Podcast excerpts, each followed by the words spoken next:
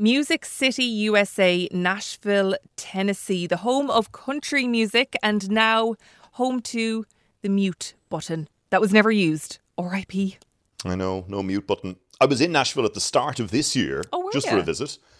Yeah, um, and as you say, home of country music. You go to the honky tonk bars in the downtown area. We went to the Grand Ole Opry. To be honest, Jackie, not a big fan of country music, so maybe a mute button would have been helpful for some of the stuff that was coming out of the speakers. But yes, everybody was talking about the mute button that was going to be used at this week's presidential debate, and it wasn't needed in the end because lo and behold, both candidates, Donald Trump in particular, behaved themselves and didn't interrupt and weren't aggressive and didn't have to get their microphones cut off.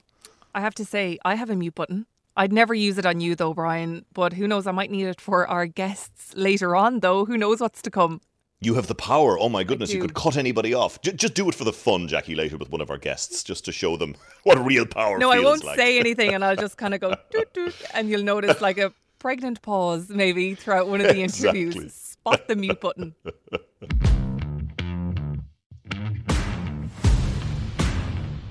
From RTE News, this is States of Mind. This administration has shown it will tear our democracy down. You won't be safe in Joe Biden's America. Uh, it's hard to get any word in with this clown. I'm not here to call out his lies. Everybody knows he's a liar. In 47 months, I've done more than you've done in 47 years, Joe. That was a hot mess inside a dumpster fire, inside a train wreck. Ladies and gentlemen, the best is yet to come.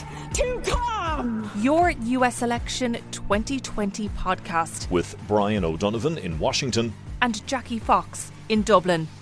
Today, But on behalf of the voters, I'm going to ask you to please speak one at a time. I am the least racist person in this room. This guy is a dog whistle about as big as a foghorn. We did. You know, Joe, I, I ran because of you, because you did a poor job. If I thought you did a good job, I would have never run. what is on the ballot here is the character of this country decency, honor, and I'm going to make sure you get that. You haven't been getting it the last four years. After the hot mess, as Jake Tapper put it, of the first presidential debate when Donald Trump interrupted Joe Biden left, right, and centre while Joe Biden insulted Donald Trump on several occasions, as if we need a reminder, it's in our intro montage. There was no uncomfortable squabbling this time round in the final debate. That was supposed to be the third debate, but ended up being the second debate because the second debate got cancelled because of Donald Trump having COVID. Yeah, all a bit confusing. Should have been the third, ended up being the second, but most importantly, it's the last. So that was it. No more debates. The final one last night. And yes, that's what everybody was commenting on afterwards. And it was the first thing that struck you. Cooler affair, calmer affair, none of the interruptions, none of the shouting. I think Donald Trump had to be like that. He went down in the opinion polls after that first presidential debate because he was so aggressive, so interrupting. It did him absolutely no favours. Of course, he told everybody, oh, I won the debate. I was the stronger performer on the night. But reading the polls, it did him no favours. And I have no doubt that all of his team and all of him, his advisors were telling him, you have to tone it down on this occasion. He did. And it gave us a better debate. It wasn't as entertaining, mm-hmm. it wasn't as controversial, but at least we got to hear some points that both the candidates were trying to make. Before we go any further, I, I think the moderator, Kristen Welker, deserves a huge boulibus for her Oh, she was skills. great. Yeah, yeah, very last night. Good evening from Belmont University in Nashville, Tennessee. I'm Kristen Welker of NBC News, and I welcome you to the final 2020 presidential debate between President Donald J. Trump and former Vice President Joe Biden. So, the NBC News anchor, and she's a White House reporter as well, she went into this under a lot of pressure. President Trump accused her of being a dyed in the wool radical left Democrat, and there were attacks on her from some US media outlets giving out about her parents' history of donating to Democratic politicians, her parents. And not only that, she had a lot to control after the two men had it out in the last debate. And I do want to say a very good evening to both of you. This debate will cover six major topics. At the beginning of each section, each candidate will have two minutes uninterrupted to answer my first question. The debate commission will then turn on their microphone only when it is their turn to answer, and the commission will turn it off exactly when the two minutes have expired. After that, both microphones will remain on, but on behalf of the voters, I'm going to ask you to please speak one at a time. The goal is for you to hear each other and for the American people to hear every word of what you both have to say. Yeah, and of course, after that last debate, it's rare that you spend so much time talking about the moderator or the presenter. They tend to fade into the background. That has not been the case this time round. And first off, we had Chris Wallace of Fox News for the first debate. Total disaster. Look, to be fair to him, he tried his best to kind Yeah. of rein in the candidates. But I mean, on that occasion, as we've said repeatedly, Donald Trump was a disaster. He ignored the debate moderator. He argued with the moderator as much as he argued with Joe Biden, kept interrupting. We did not see that last night. So much so that Chris Wallace, that previous moderator, actually in his own analysis on Fox News, said, Well done, Kristen Welker. And I would have been jealous, he said. I would have loved to have moderated a debate like that, saying she had done a very good job. Even Donald Trump praised Kristen Welker, which was most unusual because, as you say, he has criticised her in the past. So, nearly 50 million people have already cast their ballots in this election. A lot of voters have clearly made up their minds on who they want in office. But with this debate, we learned more about the two men than we did the last time around. What became clear was we have two candidates with ve- two very different visions for the United States and of the United States. I know we're putting the cart before the horse here, but both were asked what they would say on Inauguration Day to people who didn't vote for them. And I think this showed those two different versions of America. We have to make a country totally successful as it was prior to the plague coming in from China. Now we're rebuilding it and we're doing record numbers 11.4 million jobs in a short period of time, etc. But I will tell you, go back. Before the plague came in, just before, I was getting calls from people that were not normally people that would call me. They wanted to get together. We had the best black unemployment numbers in the history of our country Hispanic, women, Asian, people with diplomas, with no diplomas, MIT graduates, number one in the class. Everybody had the best numbers.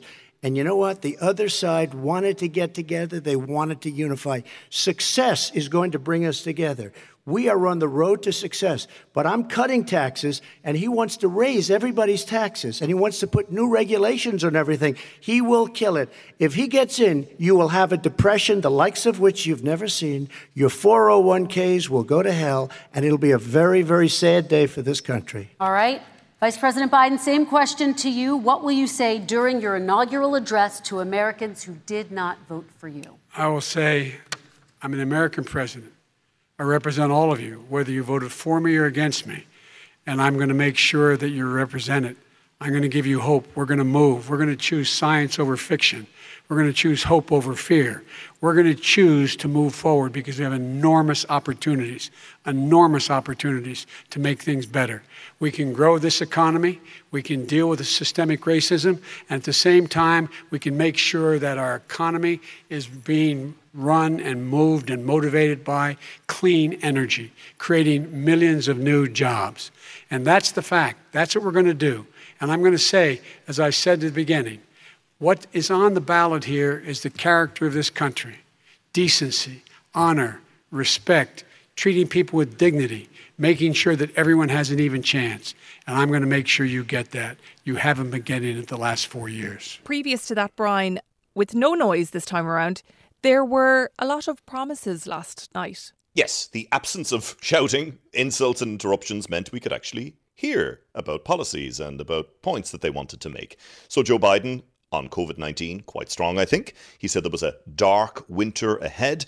Donald Trump insisted that they were rounding the corner. At one point, Donald Trump spoke about how we're living with it. Joe Biden was aghast and said, Living with it? He said, We're dying from it. And he said, No president who has overseen so many deaths should be allowed to remain in office. But Donald Trump insisted that there would be a COVID vaccine by the end of the year. He promised a new health care plan. And he said he will release his tax returns when the government audit of them is complete. Joe Biden promised to transition away from the oil industry. That may come back to haunt him on some level. And I thought it was an interesting point in the debate. Jackie, it was on the mm-hmm. climate change part, and we were coming near the end of the climate change bit, coming near the end of the debate, full stop. And Donald Trump said, What about oil, Joe Biden? What are you going to do about oil? Okay, I have one final question. Would he close It down falls- the oil industry? It falls. W- Would you close it down the falls- oil By the way, I would transition from the oil industry, yes. Oh, I will that's a big transition. statement. Are you going to move away from oil? Yes, I will, he said.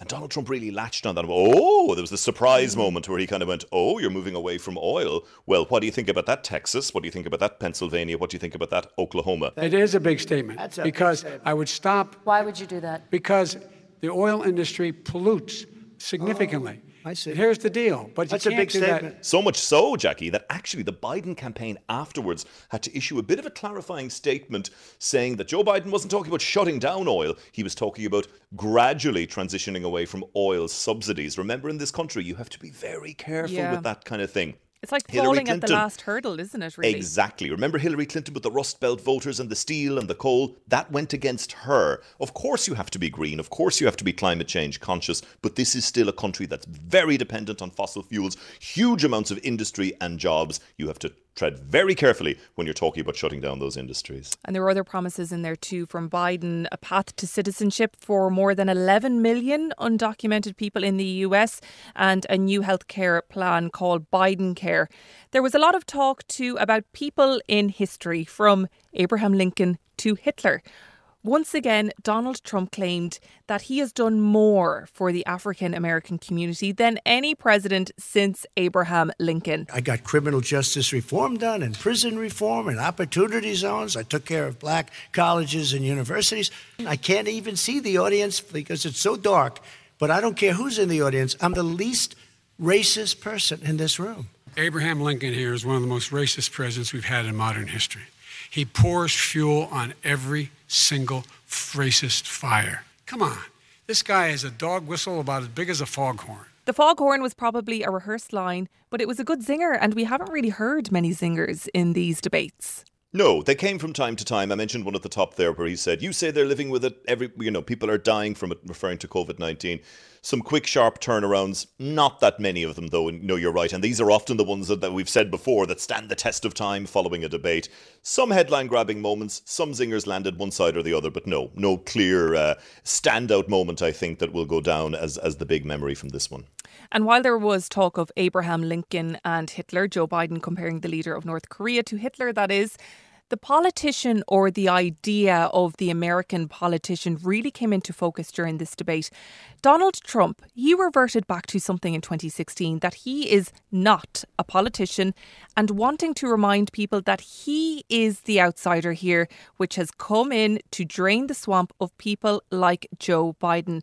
You could see President Trump repeatedly trying to speak to those at home, those who felt let down by the Obama administration and voted for him instead of Hillary Clinton in 2016. Donald Trump said that Joe Biden is all talk and no action because he is a politician and everything that he is promising tonight he will not do because he cannot be trusted. I thought that was a very convincing move by Donald Trump. You keep talking about all these things you're going to do and you're going to do this, but you were there just a short time ago and you guys did nothing. We did. You know, Joe, I, I ran because of you. I ran because of Barack Obama, because you did a poor job. If I thought you did a good job, I would have never run. I would have never run. I ran because of you. I'm looking at you now. You're a politician. I ran because of you. All right, Vice President Biden, your response to that, and then I do have some questions for both of you. Well, I tell you what, I, uh, I hope he does look at me because what's happening here is you know who I am, you know who he is, you know his character, you know my character, you know our reputations for honor and telling the truth. I am anxious to have this race. I am anxious to see this take place. I am, the character of the country is on the ballot. Our character is on the ballot. Look at us closely. Let me ask some follow Excuse me. Please respond, if and then we're going to have stuff follow up is true about Russia, Ukraine, China, other countries, Iraq, if this is true, then he's a corrupt politician. All right. So don't give me the stuff about how you're this innocent baby. Joe, they're calling is you a corrupt politician. Nobody's Take President the Trump, I wanna stay hell. on the issue Excuse of me, race. We're take talking about the the issue- from hell. President Trump, we're, we're talking about race right now, and I do want to stay on the issue of race. I think it is too. I think it's a good strength of Donald Trump's that he still portrays himself as the outsider, as the non politician. And he's a good line that he uses all the time where he says, I've done more in 47 months than you have done in 47 years. And remember, Joe Biden, a 47 year career politician. Of course, Joe Biden sees that as an asset. I am experienced. Donald Trump takes it as a negative. You are the swamp. You are Washington. You're what I'm trying to overcome. You and Barack Obama are the reason I ran for president because you'd let the country down so badly. The flaw, however, Jackie, as we've discussed before with this Donald Trump argument of I'm the non politician, I'm the newcomer, I'm the outsider, is that he is not. He is the one that's been in the White House for the last four years. So if there are problems with the country, they're happening on his watch.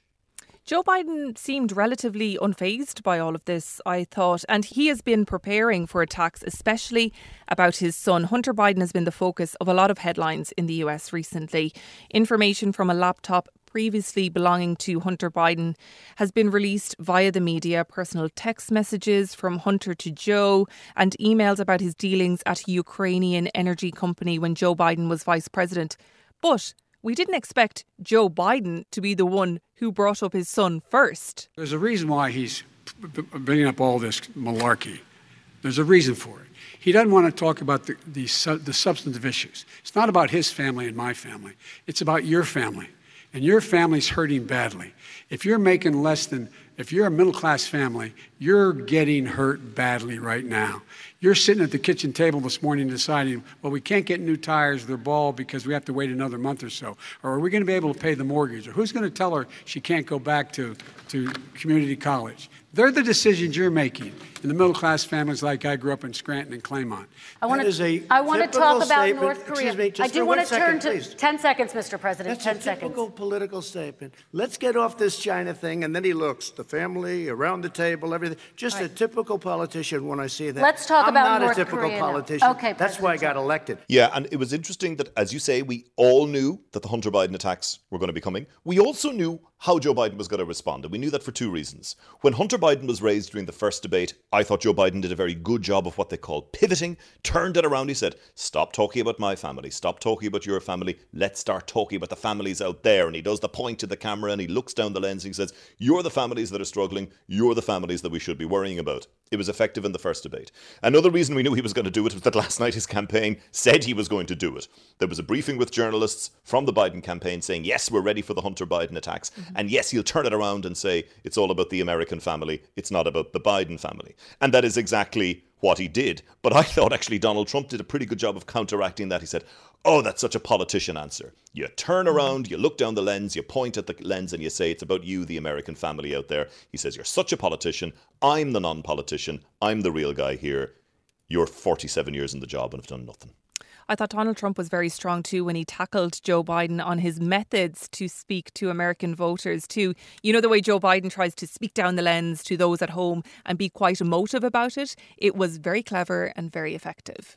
Yep, and Donald Trump remained calm at all times. I'll come back to the mute button. I was fully expecting this scenario where Donald Trump would try to be saying a point and then his lips would just start moving and the sound would go and he'd get frustrated and start waving his arms in the air. But there was none of that. He remained calm. When he was told to quieten down, he pretty much did within seconds.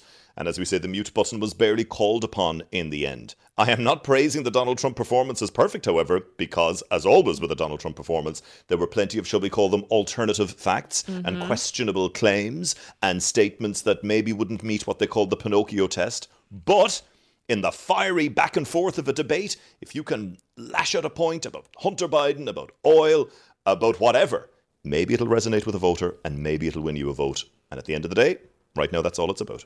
And I know it wasn't as dramatic as the first debate, uh, but there was still some sparring going on when immigration, healthcare, and pay was spoken about. Bernie Sanders tried it in his state. He tried it in his state. His governor was a very liberal governor. They wanted to make it work. Okay, it, let's hear. It was let's let Vice President Biden to work. respond. It doesn't Vice work. President He's Biden a very responds. confused guy. He thinks he's running against somebody else. He's running against Joe Biden. I beat all those other people because I disagreed with them. Joe Biden, he's running against. There was a lot of fire there, especially when Joe Biden took the floor. I think it's safe to say, though, it was a draw between the two men, Brian, wasn't it? I agree. I think they both did what they both needed to do. From Donald Trump's perspective, he had to tone down the aggression, he had to tone down the interruptions. He did that. And he was able to deliver some points, some zingers, maybe some damaging blows. From Joe Biden's perspective, remember, he's way ahead in the opinion polls. His only task was not to mess up, not to have a gaffe, not to have a misstep. He is prone to gaffes, as we have discussed repeatedly on this podcast. He can have a short temper. He can get annoyed. He can get frustrated. We didn't see any of that. He kept everything on an even keel. It wasn't the most amazing debate performance from Joe Biden. There was a little bit of the rambling, a little mm-hmm. bit of the losing his train of thought, a little bit of the tripping over what he was trying to say. But in general, pretty strong performance from both. They both immediately claimed victory. But the big point here, Jackie, is will it make a blind bit of difference? I don't think mm. so. We are so far into this. We're only a couple of just over a week out from election day. I itself. can't believe it. I can't. I know. In, at a time where with this unprecedented yeah. 50 million Americans already having cast their votes, I can't imagine there's anybody left out there who really hadn't made up their minds. This was the last big pitch to reach out to those any undecided voters that were left on a big primetime TV audience, and I think they both did what they were supposed to do. Okay, so let's go uh, to our panel now and see what the Democrats thought and what the Republicans thought of last night's debate.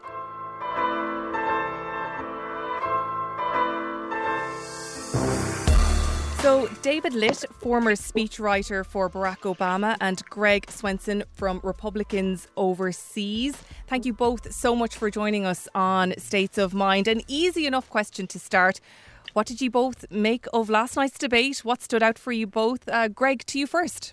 Yeah, well, it was definitely a, good night for, for the president. Um, there's, I don't think there's any doubt that it's an understatement to say it was better than the first debate, which was a complete debacle. I think we can all agree um, on that. Yes. yes. yeah, I think we can. Here, here. So, but no, I think the president had a good night. You know, he, he stayed to the script, um, especially you know from for for him. Um, he was especially you know understated compared to his his usual um, you know his usual presentation. So, and I think the I think the mute button actually helped him. You know, because it mm. it kept him on script, but it also enabled Vice President Biden to communicate and you know sort of I, I, wouldn't say make mistakes, but the voters needed to hear what Vice President Biden was for and what the president was for also. But I think you know they just hadn't they surely didn't hear that in the first debate. So I think it was very refreshing. I think the president had a really great night. And I'm feeling that from not only what I saw, but the reaction that, that you're seeing today from from people on the left and the mainstream media who who've said it was a good night for the president, but but it's not really going to move the needle or it doesn't matter. And that's usually to me a good sign that he he did he did well and he uh, I'll argue he won the debate if that's if that's something that you can even measure. David, what do you think? Because we definitely heard what both men stand for during last night's debate. Well, uh, first of all, Greg and I absolutely agree on one thing. That was a much less uh, unpleasant experience to sit through than the first debate, and the the president was able to keep it together a little bit. Um, it, it is, I think, a sign of where we are as a country that we say, thank goodness we have a mute button to keep the behavior of the leader of the free world in control a little bit. Um, but that's where we are. I think if you look at what happened in that debate, it's actually a good reminder of why Trump uh, was so helpful for the Republican Party for such a long time, because we did get some contrasts um, the president talked about how uh, his plan on COVID is essentially to say, let's just learn to live with the virus. He talked about how he's opposed to raising the minimum wage. He talked about how he's, uh, you know, he's, he spread some lies about Black Lives Matter uh, from the debate stage. I, I, could go on. I mean, most probably most um, distressingly, I should add this. He he defended the policy of separating parents from their children said it's fine that we took children from their parents because they're well taken care of. And what we saw from that is that every uh, public poll of the debate showed that Biden won. So what we're seeing is a more subdued Trump, but then when you strip away all the Trumpiness from Trump, you get a lot of deeply unpopular positions. And so that's why I would say Democrats are feeling pretty good right now. I mean, Trump needed an enormous win, and I would Biden didn't get didn't win by as large a margin as he did the first time around, but he was still the winner in a debate that he could have lost. So that's pretty good if you're Joe Biden. David, you're a speechwriter, and these debates are all about the zinger, the catchphrase, the one liner that stands out. I thought there were some. There wasn't lots, but there were some. Joe Biden at one stage said, You talk about living with the virus, we're dying from it. Come on, man. From your perspective, watching it as a speechwriter, did you see many of those lines jumping out where you went, Yeah, that's a good one? I thought Joe Biden had a couple of good lines. Um, you know, he said, "We're not going to shut down the. I'm going to shut down the virus, not the country." Stuff like that. But I actually think the, to me, as just a political communications person, the really impressive thing was we all knew that President Trump was going to try to bring up this Hunter Biden something or other. I still don't fully understand it. um, in the debate. That was going to be his centerpiece and what he was hoping would be the October surprise in this election. And so, what Vice President Biden did was he went on the offense first. He brought up Rudy Giuliani and Rus- Russian disinformation and got he, the president took the bait, went on the attack, and then you, if you watch that tape, the the vice president very skillfully went very quickly from rebutting the president's theory regarding Hunter Biden, which, like I said, I still don't fully understand, to saying if we want to talk about corruption, you know, I'm an open book. I've released my tax returns. How come you haven't released your tax returns? Don't talk about corruption until you do. And so you had what was supposed to be the marquee moment for President Trump instead become a moment where he was yet again defending his unwillingness to release his tax returns. That looks relatively easy when someone does it well, but that's like, you know, that's the kind of chess that we often talk about in politics, but almost never actually occurs. I'm going to add a little addendum to that after he did the whole oh your tax returns he then went on this rebuttal that we've seen before when it comes to hunter biden and he says stop talking about my family stop talking about your family and he points to the camera and he does the let's talk about the families out there which is pretty effective. But i actually thought donald trump did a good job of turning that around and saying oh you're such a politician. That's such a politician thing to do to point down the lens. What did you think of that greg swenson? I thought donald trump did kind of well there actually yeah, I, I think it's a good question, and I think the president did well. Um, there was some got into a little bit of schoolyard brawl when they were talking about you know your your family's worse than my family. It's a little bit distracting, but look, I, I think that the president did well because he he brought some things out into the open that nece- he didn't necessarily have a knockout blow last night, and I don't I don't think that was his intention. I think it was to to to create some openings that he can capitalize on in the next 10 days. And I think the Hunter Biden thing is interesting because Biden didn't deny it. He didn't deny the emails. He said he didn't take money from a foreign, you know, he didn't take foreign money, but he didn't say he didn't take money from, you know, domestic entities. You know, he's gotten paid rather handsomely from from Penn, from University of Pennsylvania, for doing, you know, four lectures a year. And, and that was contributed by the Communist Party to Penn for the Biden Institute. So you know, they they wrote a check for 70 million. So I think the voters are going to see this is just kind of seedy, you know, Washington insider swamp behavior. And I think that the president over the next 10 days will try to capitalize on that. And so I think, you know, but, and, and, and I think on the, the minimum wage thing, of course, you know, the Trump, the president polls much better than Biden in terms of, you know, how he would handle the economy. He's had a, a phenomenal track record on the economy.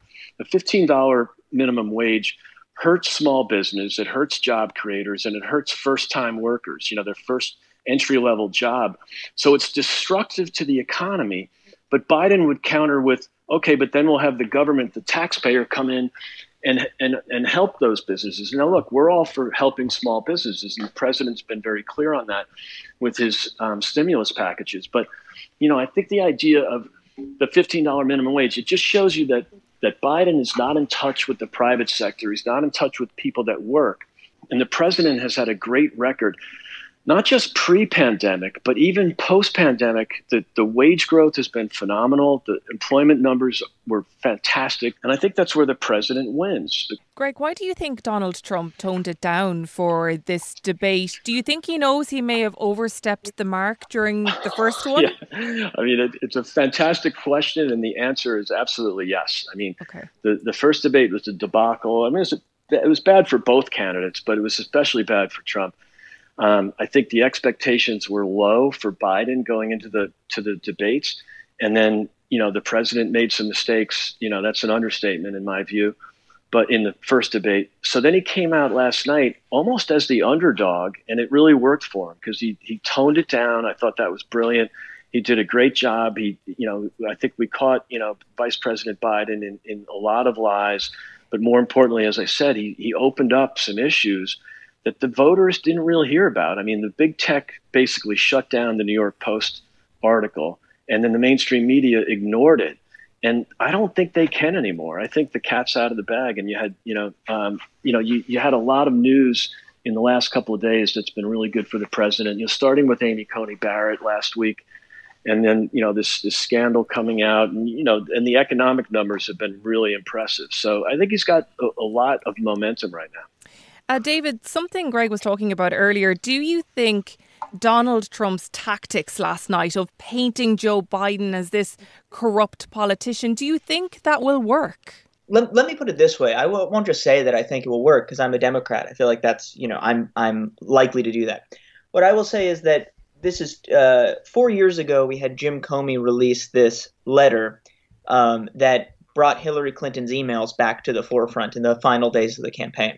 Um, I lost a lot of sleep over that because I was like, this is going to be trouble. I was uh, very concerned that Trump would win. And, you know, that kept me up at night. I am going to sleep fine tonight. And uh, unless some things change real quick, every night through the election. I want to just bring up a few things because I think they're important. Um, one of them that, that, you know, it's interesting what Greg said about the minimum wage because we see, we hear this all the time. Seattle passed a $15 minimum wage in Washington state. And we heard this is going to kill jobs. This is going to close restaurants. This is going to do so much damage to the economy. Well, none of that happened. Jobs grew, wages went up. Everything was not just fine, but better than it was before. And so, one of the things that I think voters are tired of, and one of the reasons voters have really soured on the Republican Party's agenda, is that um, circumstances change. What we know to be true changes, but the policies don't change. The ideas don't change. And when you strip away the bluster and the bombast from the first debate, that becomes even more clear. So I think that, um, you know, to put it a little bit differently, uh, the the president's um, attitude the first debate was a strategy, and I don't think that strategy paid off. But I don't think this strategy is going to pay off either.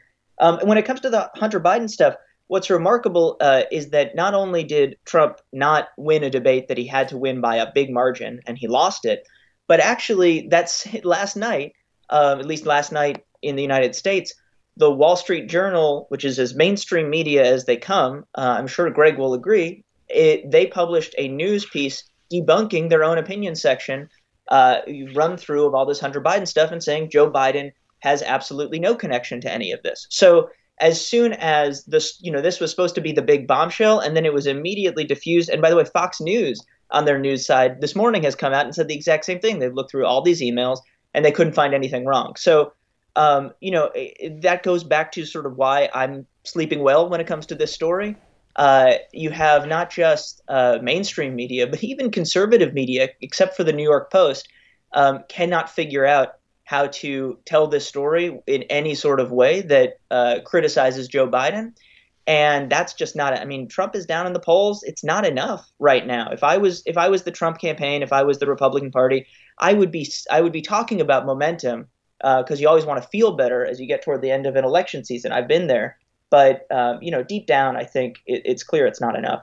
Yeah, and that brings me to my question. It's the question that gets asked all the time after a debate: Does it matter? And I think the question this year is more relevant than ever because we have 50 million Americans have already voted. It doesn't even matter to them at all because they've already cast their ballot. So I'll go with you first, Greg Swenson. Donald Trump did well last night. Joe Biden did well last night. Does it matter? Will it make a difference? Yeah, it's it's an interesting question, and you're right. There's been a lot of early voting, and typically that helps the Democrats. Surprisingly, the the numbers in Florida are interesting. The, the Republican ballots are up 173,000 over the Democrats, which I I was really surprised about. So there's some kind of inside baseball stuff going on here with registrations, which the Republicans have, have been very successful at. They've They've out-registered the Democrats in, in Florida, Pennsylvania, some of the other swing states. You know, the, the, the, the other issue is are there persuadables out there? And I, have seen a couple of numbers. One was three to six percent. The other was, or three to seven percent. The other was six to ten. I'd be surprised if it was that high. I, I don't think there are a lot of persuadables. So I think this becomes a turnout election. You know, people have really made up their mind you know, there might be some persuadables from the debate last night or some of these issues that have come up. I surely think that the anti fracking and anti energy independence thing is going to hurt Vice President Biden in Pennsylvania and the other upper Midwestern states. Um, but I, I don't think that that's going to be massive because, again, there's not that many persuadables. It becomes a turnout election. The enthusiasm gap is obvious. Um, the Republicans are doing really well in the enthusiasm. Um, you know, you see the rallies. You know, at these rallies, you know, sometimes up to 50% of the people at the rallies are not registered Republicans. 21% last week were not registered. De- I mean, were actually registered Democrats, and 17% did not vote in 2016. So you're seeing some really interesting metrics in terms of enthusiasm and likely voters. So it's it's going to be hard to predict. Same question to you, David Litt. As a speechwriter, how important are debates? Do they matter? Will they move the needle at all, particularly this year when so many people have already voted anyway? Uh, well, let's start with some areas where Greg and I definitely agree. So, one is that I think turnout will be very high. I think it's going to be very high for both parties. So, uh, if Democrats are counting on Trump not getting out his vote, they're going to be disappointed. But I think the reverse is true as well. Um, early voting, it's always hard to tell um, because you never know whether those voters are just voting early out of convenience or whether they wouldn't have voted. Um, this year, it's even more difficult to tell than ever. So uh, the numbers look good. Um, I, just to clarify something, the the inside baseball piece, the the what Greg was referring to was in person early votes in Florida, whereas when you add in the mail votes and the in person votes, Democrats are currently up a lot. But that's not a reason for Democrats to get complacent or overly excited. It just means their voters are very eager to turn in ballots early. So I would say if you're looking for the impact of this debate, it might move the polls, if I had to guess, half a point in Biden's favor because he was judged the winner. Um, you know, uh, I don't know. You can buy me a beer if, if I'm right, but more likely I'll be buying you a beer because that's a very specific prediction. The broader prediction that I would make is that you need the race to change if you're Trump, and I don't think the race is going to change. You know, we we we need a three point swing plus a big polling error like we saw in 2016. Um, it may happen. I, I'm sure. I'm not you know at all absolutely sure that Biden's going to win, but this wasn't it. So we'll see what happens next. But I think overall. The, the impact of the debate is either slightly favorable to Biden or basically a wash when Biden's already ahead. Well, there was no mute button needed during this discussion either. So thank you so much, David Litt, former speechwriter for Barack Obama, and Greg Swenson from Republicans Overseas. Thank you both so much for joining us on States of Mind. Thanks for having me. Thanks for having us.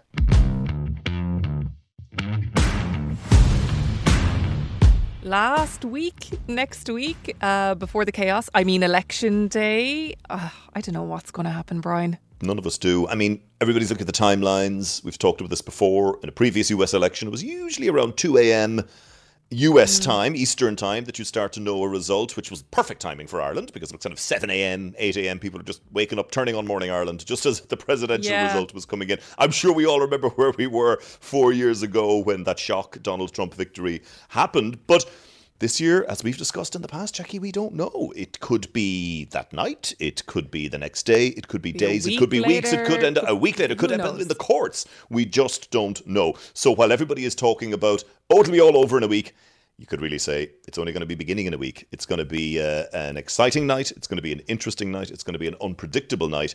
And that night could become days, if not weeks. And there's loads of coverage on RTE overnight that night. There's a television programme. There's Morning Ireland starting early the following day. I'll be on the overnight. Brian, you will be up to your eyes in stuff. So next week is the last week. Don't forget if there's any kind of holes you want filling in terms of your knowledge about what's to come in this election, states of mind at rte.ie. Get in touch and hopefully we can answer that in our podcast next week and no mute buttons in sight. We will not be interrupted. We will answer whatever queries you have and chat to you next week, Jackie. My God, we're here. It's it's it's as I say, is it over or is it all about to begin? I think, all will be revealed. I think chat to you a couple of times next week, Brian. I have no doubt. Chat to you then. Bye bye.